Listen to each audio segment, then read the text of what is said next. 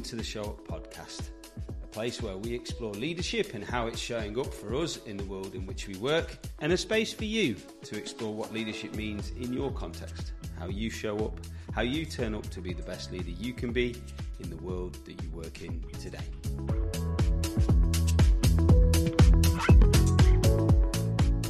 This week, we look at the concept of shadow, an aspect of our leadership lives that we found you really can't control the narrative that's occurred um, before we start to engage with our shadow and how that shapes and influences the way we lead.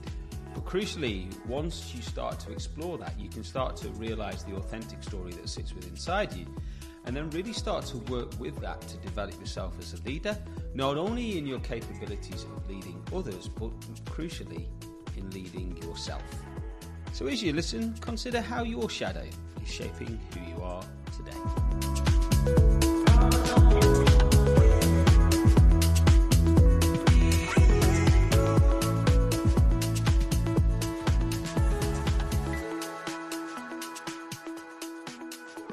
Welcome everybody to uh, the next episode in the uh, in the show podcast series, and as we start to as we've started to explore this concept of leadership and and what it takes to be a leader in today's world,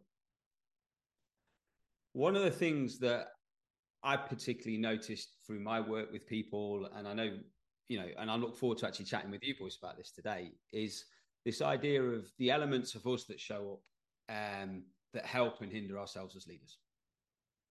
Because there's a lens that says we are the vessel by which leadership can happen, and there's lots of things that we've gone through in our entire lives that can mean that can influence how we choose to lead, especially in times that are uncertain or times that are certain, and we've got the skills, and there's just some hidden force that kind of plays a role in all of this thing of leaders showing up the way that they do. And I thought, well, today it would be really cool to actually hear a bit from you boys about your experience of it. So, Jamie, what's your experience been like of this mystical force when it comes to leadership? I think the mystical force you're talking about here is um, what we what I hear frequently talked about as the the shadow side right. or shadow work, and and uh, I have to admit, when I was first um, introduced to the idea that maybe this would be helpful for me, it sounded really slightly unnerving. Why is there this sort of slightly secretive sounding um, group of people uh, suddenly being introduced to me to help me with my own challenges, the stuff that gets in my own way? Why have I not heard about them some other some other place? How come I've not read about it uh, through the the work I've been doing for the last two or three decades in big corporate life, in developmental work, transformational work. Um, but what I discovered was uh, something which for me has been personally rather exceptional as a breakthrough. Um, uh, I am now working with a shadow work coach. Okay. And um, her name is Nicola Kirk. She is one of the most delightful people I've ever had the the, the privilege of, of, of, spending time with. Um, and through an introduction, I, I have now spent three or four sessions with her over the last couple of years, starting during the pandemic, actually. Um, just the moment when the restrictions were lifted, I had an opportunity to go and spend some time with her face to face. And what she has been doing with me as a shadow work coach um, is to help me recognize that there aren't just there's not just one of me. There's there's many parts of me. And those many parts of me play a role in who I am now. But interestingly for me those parts of me that have played a role in creating who I am now who have been created during my lifetime for reasons that at the time may have been really important for me to handle the situations I was in and while I continue to do this kind of work, one of the things that I found extraordinarily eye opening and also incredibly empowering um, and releasing in many ways um, is working with somebody who understands how to create a safe space in which I can explore that as a concept, as slightly maybe vague as it might sound as I describe it now, um, has allowed me to look at myself in a very, very different way. In a way that many of the other techniques and, and methods and approaches that I've worked with people over the last few years haven't ever been able to crack open. Um, and I and I am eternally grateful for the original introduction. Um, I'm also in awe of the the um, the capabilities that Nicola brings and other shadow work coaches, if they are as good as Nicola or better. Um, and I'm sure there's some kind of uh, experiential development that they continue to work through themselves. But it's a fascinating method of um, looking at yourself real time and understanding how you can be your both best friend, worst friend, get in your own way, and help yourself um, as you start to go through your own growth journey. Wow. Sounds like it's had a profound impact. Deri. Yeah, thank you for sharing that, Jamie. It's really interesting to hear uh, that side of your experience that I wasn't particularly aware of. For me, this concept of shadow is uh, intimately related to the broader kind of concept of self awareness that we've been talking about as leaders and how crucially important it is to work on your self awareness. And self awareness is it's a term we can throw around, but for me, it's about this awareness of how do I show up and how do I react to certain experiences and what does that do to influence my behaviors? And then how does that go on to impact others? And we've talked in previous episodes about gathering data. And really the shadow work concept for me is about gathering data. Um, and so jamie i'm delighted to hear about you working with nicola. Um, i uh, i know nicola's husband john who co-leads that organization. John's a leader on the Mankind Project, um, and it's just there's a lot of shadow work that gets involved with that work as well for for men that are wanting to turn to get some self awareness and show up differently in the world. I wonder, Graham, is it helpful to talk a bit about the some of the definitions that sit? Yeah, I was going to say, like, I've not really heard of it much. I've, like the name I've heard of, but as you can see by me describing it as a mystical force, it, I, am really keen to learn more about what this thing actually is. Sounds like you've got quite a bit of experience in it yourself, Deri. So the floor is yours. Yeah, but I mean, I will caveat by saying I'm not a shadow work coach, um, as uh, it is on my list to go through the training at some point in the next couple of years. Um, but I'm not currently a shadow work coach. But I have had a reasonable amount of exposure through staffing the Mankind Weekend and uh, working in various men's groups where we use this concept a lot. So to start with a definition, like the, the definition of shadow is the parts of us that we hide, repress, and deny. If for those of you who are familiar with the Johari window when it comes to psychology, it's a, it's a two by two, appeals to me as a consultant. You know, we love a two by two, where you look at the dimensions of things that are known to self and things that are known to others. And the bits that are known to self and known to others is your the bit that you put out in the world, but the bits that are unknown to self are the bits that sit in shadow.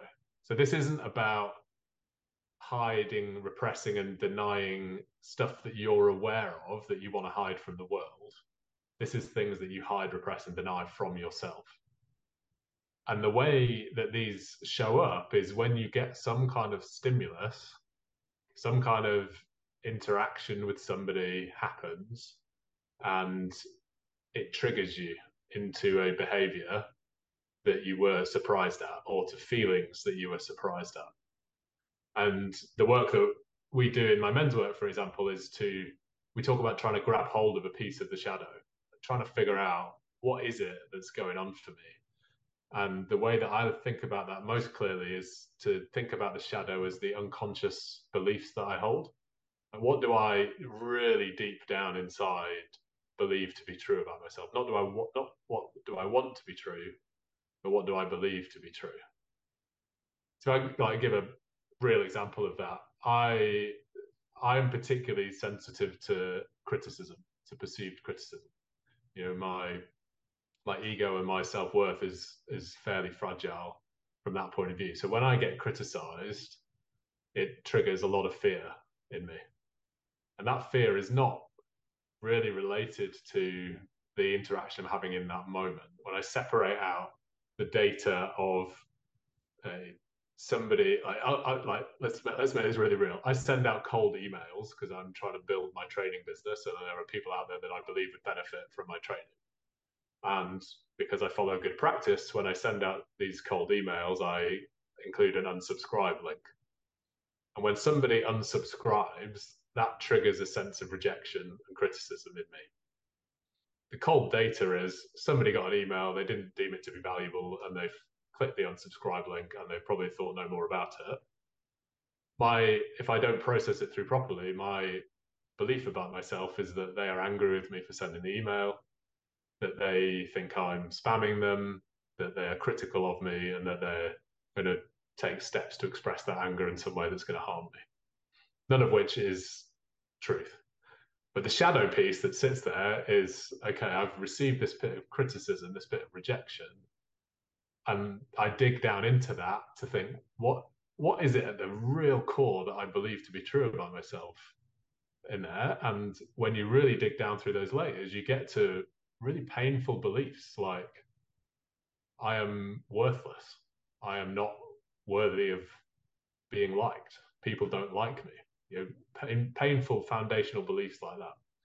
And Jamie, to your point of like, these are things that have been put into me at some point in my life experience and my parts of me have evolved to protect me from those feelings because they were really painful at that time and so i have these overactive barriers that come up to protect me from those feelings i don't need those barriers anymore but you can't just turn them on and off at will you have to really consciously be aware of them thank them for trying to help you and put them to one side so that you can work through these feelings in a different way.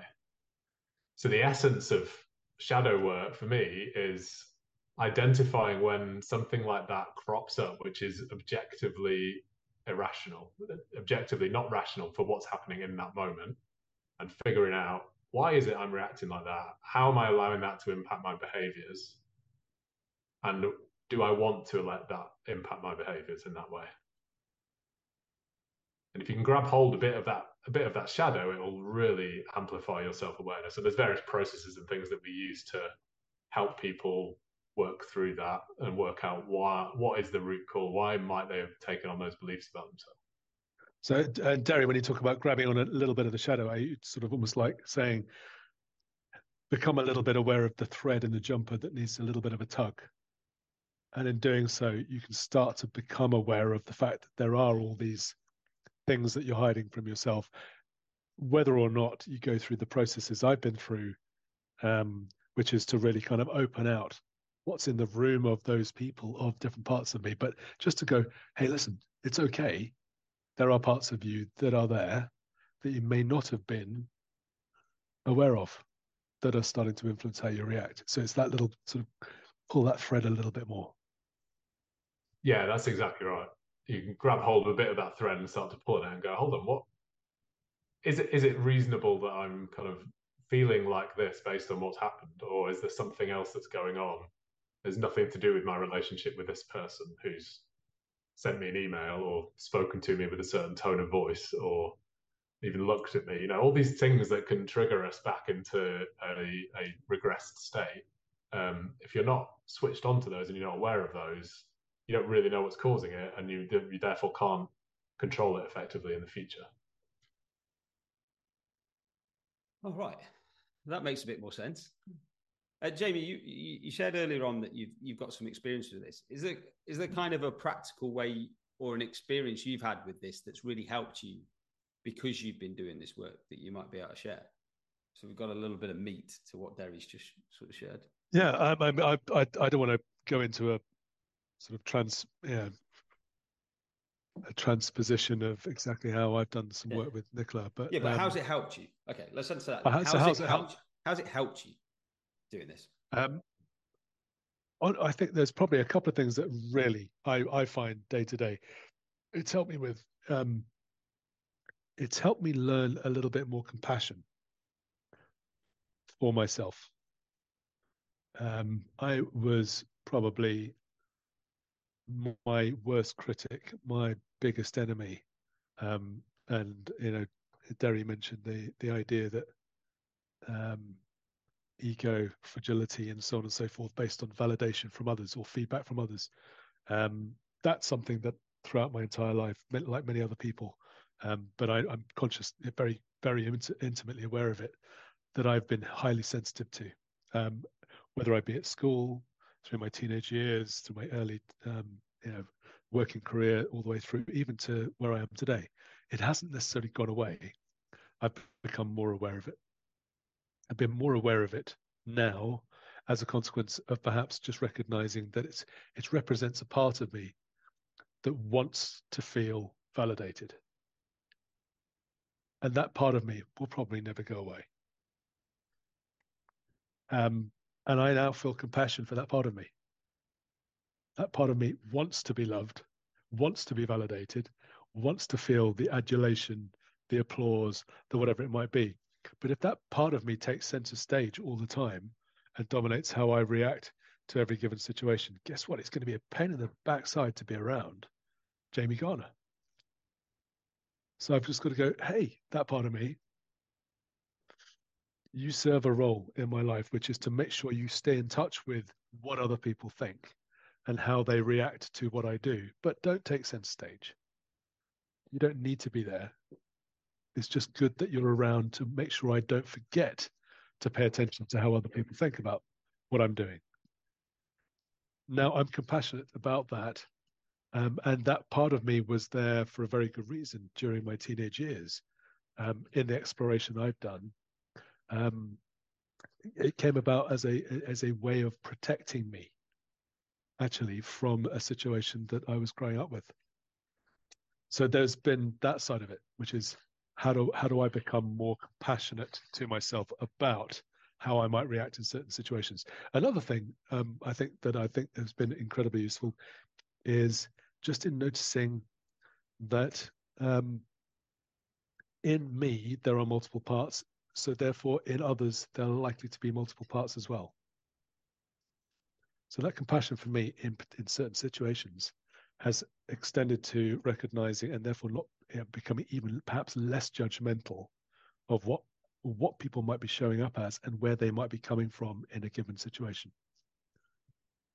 And Has that enabled you to sit with more empathy for people when even if they react in a way that is hostile or aggressive or whatever to something that you're talking about or, or critical etc that you're able to extend empathy to them without carrying it on your own shoulders and getting triggered yourself more it's partly yeah i wouldn't necessarily use i wouldn't necessarily have used the word empathy because in some situations what i'm not feeling is what they're feeling what I am, however, more compassionate about is that they may be coming from a place that I need to be curious about.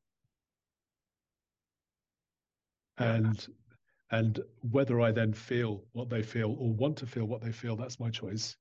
Um, but I just don't understand in those situations, and therefore there's a curiosity that I now start to be more comfortable feeling and actually more naturally feeling rather than judgmental. And and I know in the past, in a real driving situation. Just got to get a job done, got to achieve the goals.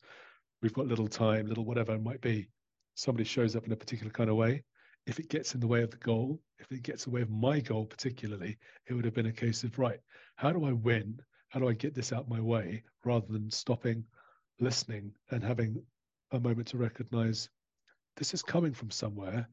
This person may or may not be aware of why this is happening because I now recognize in me that sometimes in those pressurized situations, particularly, part of what was showing up wasn't something I was naturally conscious of or fully aware of that might influence how I showed up.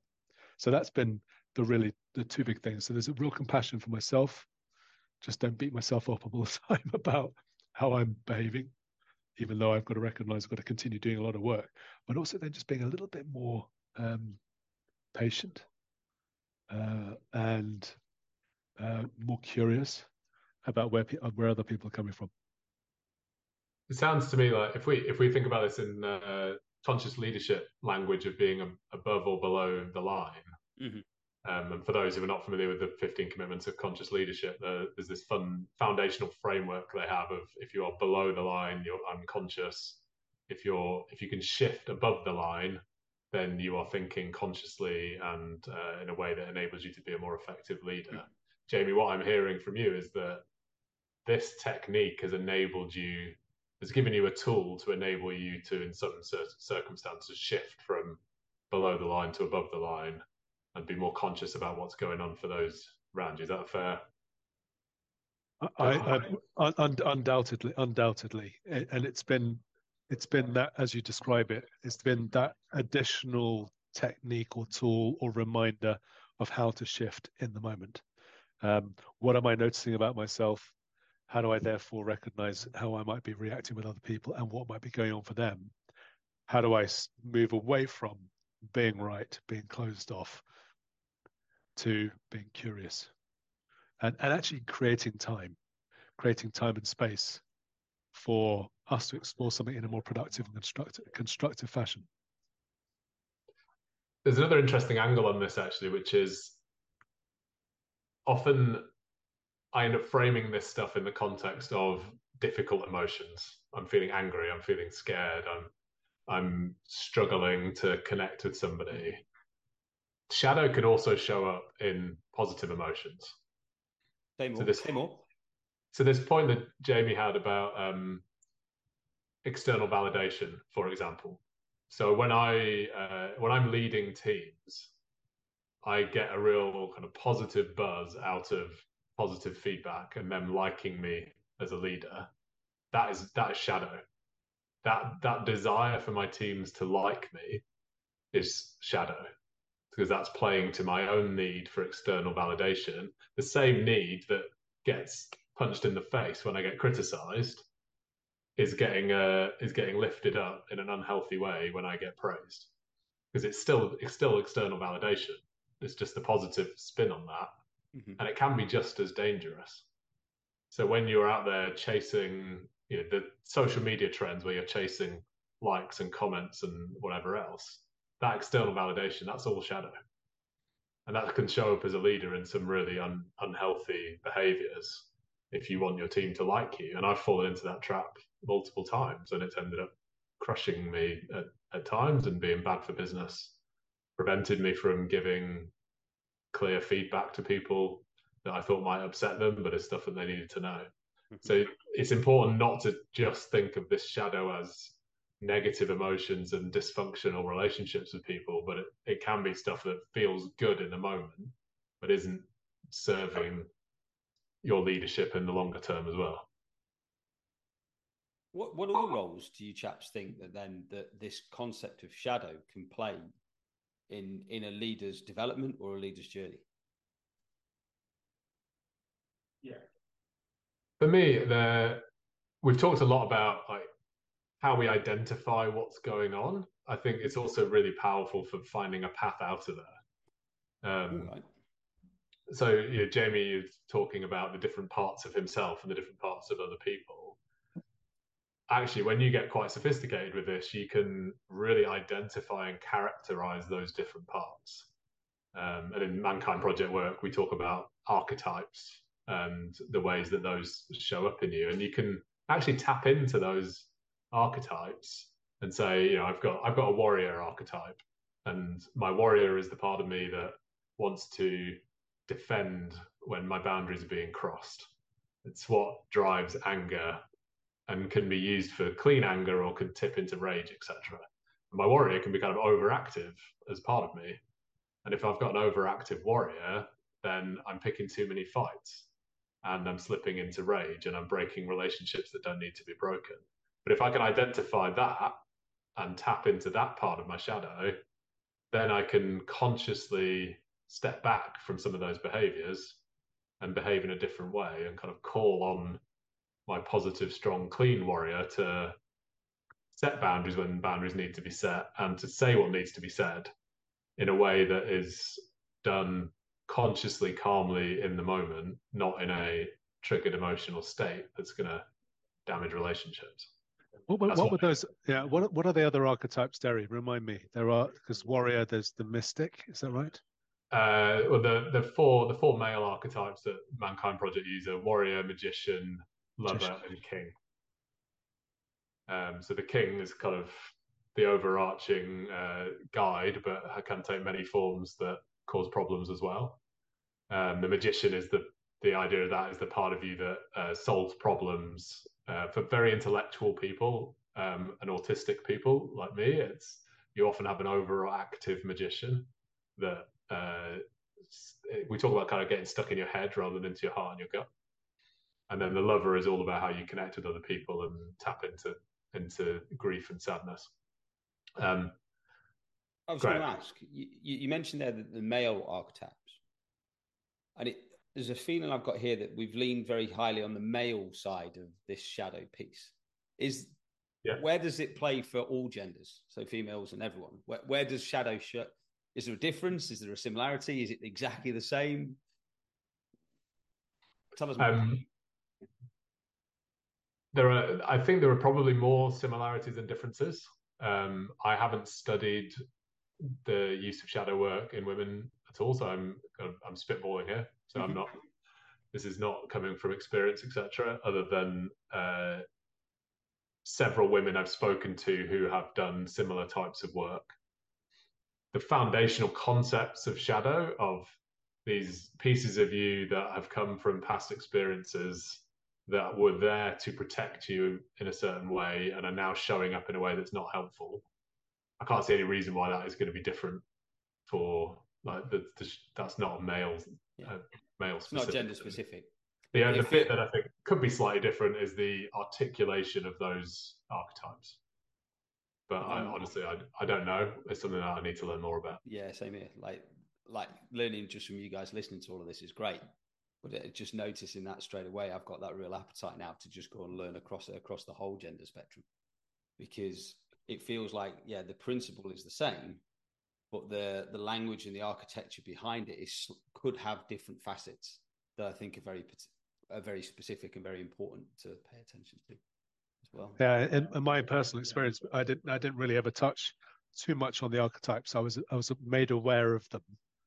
Um, but the experience was very much about my own journey of discovery into the parts of myself. But I think it would be really fascinating to get somebody like maybe if Nicola would be interested, or we could get somebody else to come in and talk to us in future. Um, certainly, if the um, uh, the folks who listen to this would be interested, get somebody to talk about what are the range of um, different, particularly gender approaches that might be relevant in the in the shadow world work or the shadow work world because um, from my own personal experience, um, there was never really a gender specific uh, relevance to any of the, the exploration or even the frameworks that um, I, I, I, st- I, started to experiment. And so we are. This is this is part of the audience now, um, commenting on my my appreciation of the shadow work. Um, and it might might even be part of me that's just started to shout out in the background about what I was just saying. Um, but I think the um, the the experience I had um, is something which really gives anybody an opportunity. And this is, I mean, when you talked about you know the application to leaders, um, the feeling I got when I started doing the shadow work was it didn't really matter whether I was a leader or not this was something as a human being at this point in my life that was really helpful. Um, we've touched on that golden age, the 25 to 40. Um, um, is is awareness of shadow something that um, might be helpful? I don't know. This would be maybe something we could talk about now. Um, but I got to the point where I'd already collected a lot of data. I was post 40. I recognized I wasn't making sense of the world and I was looking for reasons or help to try and make more sense of what was going on. And this became a very powerful way of doing it. So um, I think there's definitely something which is it goes beyond leadership. This is something about being a human as you're growing, as somebody who particularly wants to grow. That is an incredibly helpful way of doing it. I mean, Deri, I mean, from your perspective, do you think this has any particular re- relevance by age group? Is this something that you could start earlier in life, become more aware of? Do you think? Oh, definitely. Yeah, you can definitely start it earlier in life. I think people don't because then they're not in situations that are pressured enough to feel the need for it often. I actually think one of the big uh, triggers for people to start this kind of exploration is often becoming a parent. And when you're becoming a parent, you then start to make all kinds of decisions about the type of parent you want to be and how you want to raise your children. And naturally, what you do is you go to the only actual example you've got, which is your own childhood. And you start thinking, okay, do I want to do what they did or do I want to do something different? And when you start to go, hold on a minute, there's bits here that I want to do differently, you start to identify some of these pieces that have been left with you. And you start to say, okay, if I want to do things differently, why is that? And what have I been left with? And how, how can I, how is that impacting me now? And how can I show up? So I think there are certain points in people's lives where they naturally start to ask these types of questions, whether that's as a human or as a leader. And we've talked before about the different stages of leadership where you can step into leadership or you can have leadership thrust upon you.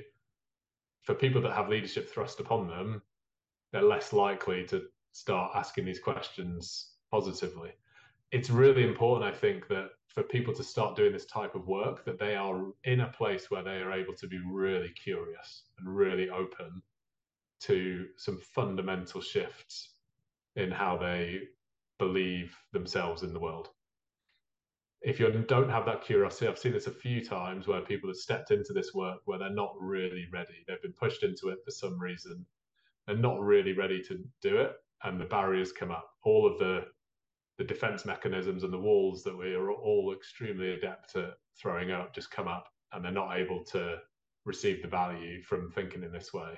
If you're ready to be really curious, and you know, I I referenced some pretty painful shadow truths about myself earlier, right? Like deep down inside of me, I have a shadow belief that I am unlovable.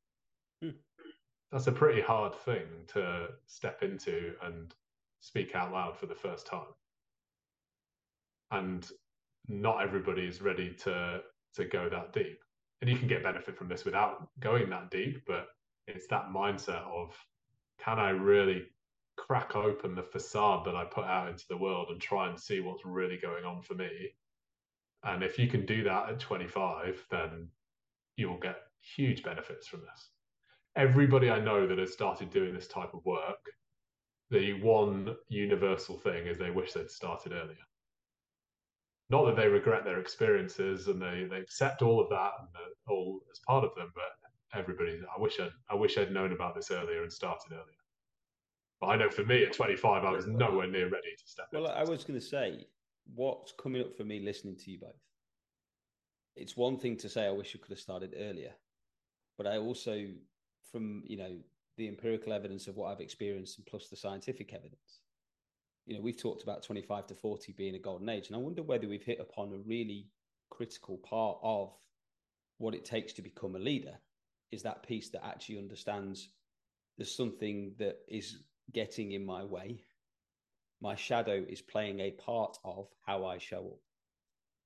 I've got to be ready to understand that before I can work with it.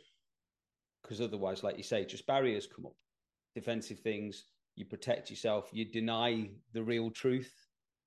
I see that a lot of that behavior. And I, wonder whether, although people might have liked to have started it earlier, the journey that they've been on to the point that they start is critical in then catalyzing their journey forwards as a result.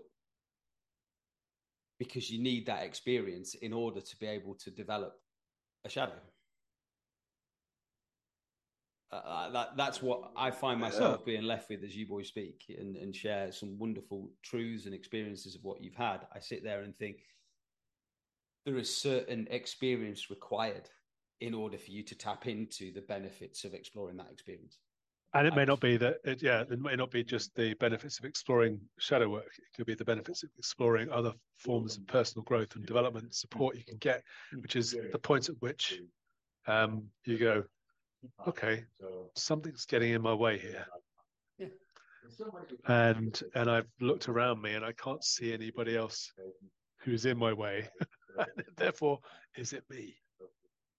Like some of the came up for me as you spoke, as both of you spoke, sorry, was this idea we talked about. You talked about the conscious leadership theory, and you can read that book and apply it very skillfully as to what's going on. It's written in such a way that makes it very practical to just recognize this is what I'm doing, this is what I'd like to do. I'll make a choice to step above the line. And for me, that really leans on that horizontal aspect of leadership that we've talked about. What it feels like this shadow piece really then accelerates that into the vertical and starting to really look at that piece that's behind the scenes of how you show up as a leader. And this feels like a really nice example of where those two vertical and horizontal development pieces actually can start showing up for people. Yeah, I think that's true. Um, I do just want to go back to yeah, sure. the point around gathering ga- gathering data and kind of acquiring a shadow. Yeah. Um, the vast majority of these defense mechanisms that are instilled in our brains happen way before the age of 25. Like this is almost always about childhood experiences, often described as childhood trauma. I think trauma is a difficult word for people to use in this context. But really, what that means is as as children, what we need is unconditional love from our parents, which is a, a ridiculously high bar. It's impo- it's an impossible bar for parents to hit. We cannot 100% of the time act in a way that is showing unconditional love to our kids. And I don't I'm not even sure we would want to, even if we could, in in the goal of raising our children to be whatever we want to be. So that naturally leaves some level of damage that everybody carries around with them. And that is the essence of what the shadow is. So that shadow is established really early in life, um, way before the age of 25 for most. Not that you could you could have trauma after the age of 25 that was difficult for you to deal with, absolutely. But for most people, it happens before that age. What is really important is in order to relate to the shadow work and and be able to say yes this is meaningful to me is is being able to find examples where you have that light bulb moment where you go oh yeah that happened.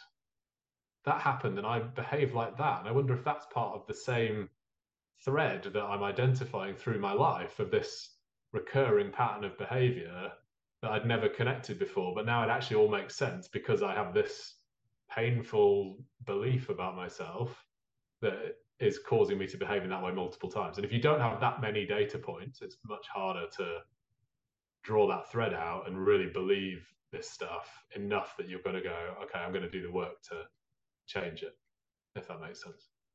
Yeah, I think there's there's some real resonance with that, which is um, one or two data points as opposed to a pattern yeah. Is is is is perhaps a tipping point. If you've only had one or two moments you can always put those off to circumstances. But if you've got a pattern emerging yeah. then you might start asking different questions.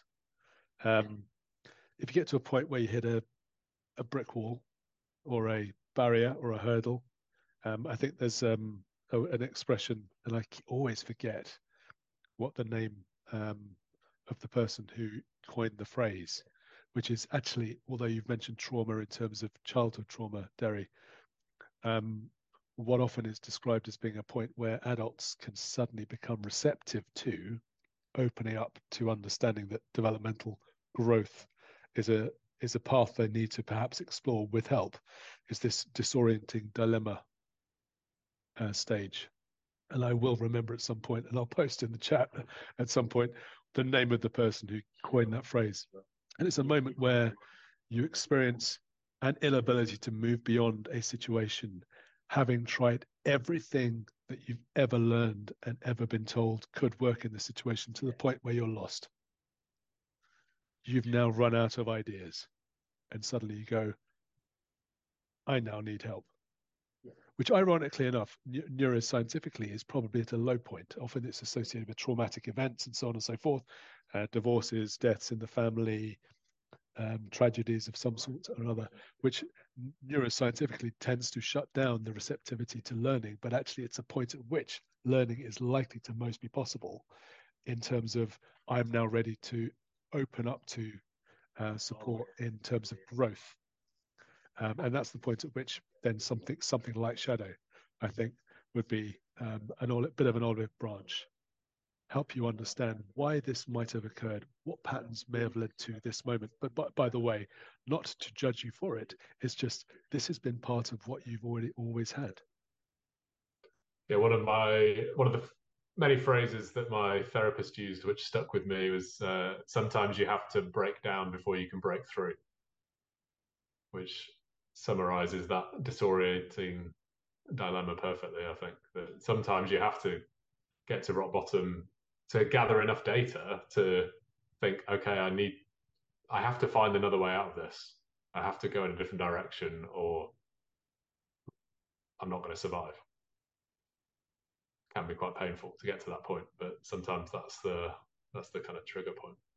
I think most leaders day to day don't need to go that deep. Don't need to don't need to have that level of uh, mm. difficulty. Um, but if they are finding that they're getting to a place where they're trying to make things happen in the organizations and with the people that they're working with that is just not working, then it often can really pay to look in the mirror and ask, what what could I do differently? What could I do radically differently? And why am I behaving in the way I'm behaving? And this shadow work really just gives a toolkit to try and figure that stuff out. People need help to work through it it's hard to do shadow work on your own, but people once they once you get into doing it, you can develop the skill to sit with a situation that you find and process through what might be going on for you. Cool. Chaps, thanks for enlightening me. Um, it's great to appreciate how you've benefited from that in your worlds, but also how you've seen others and how it could relate to this thing of leadership. Thanks for your time today.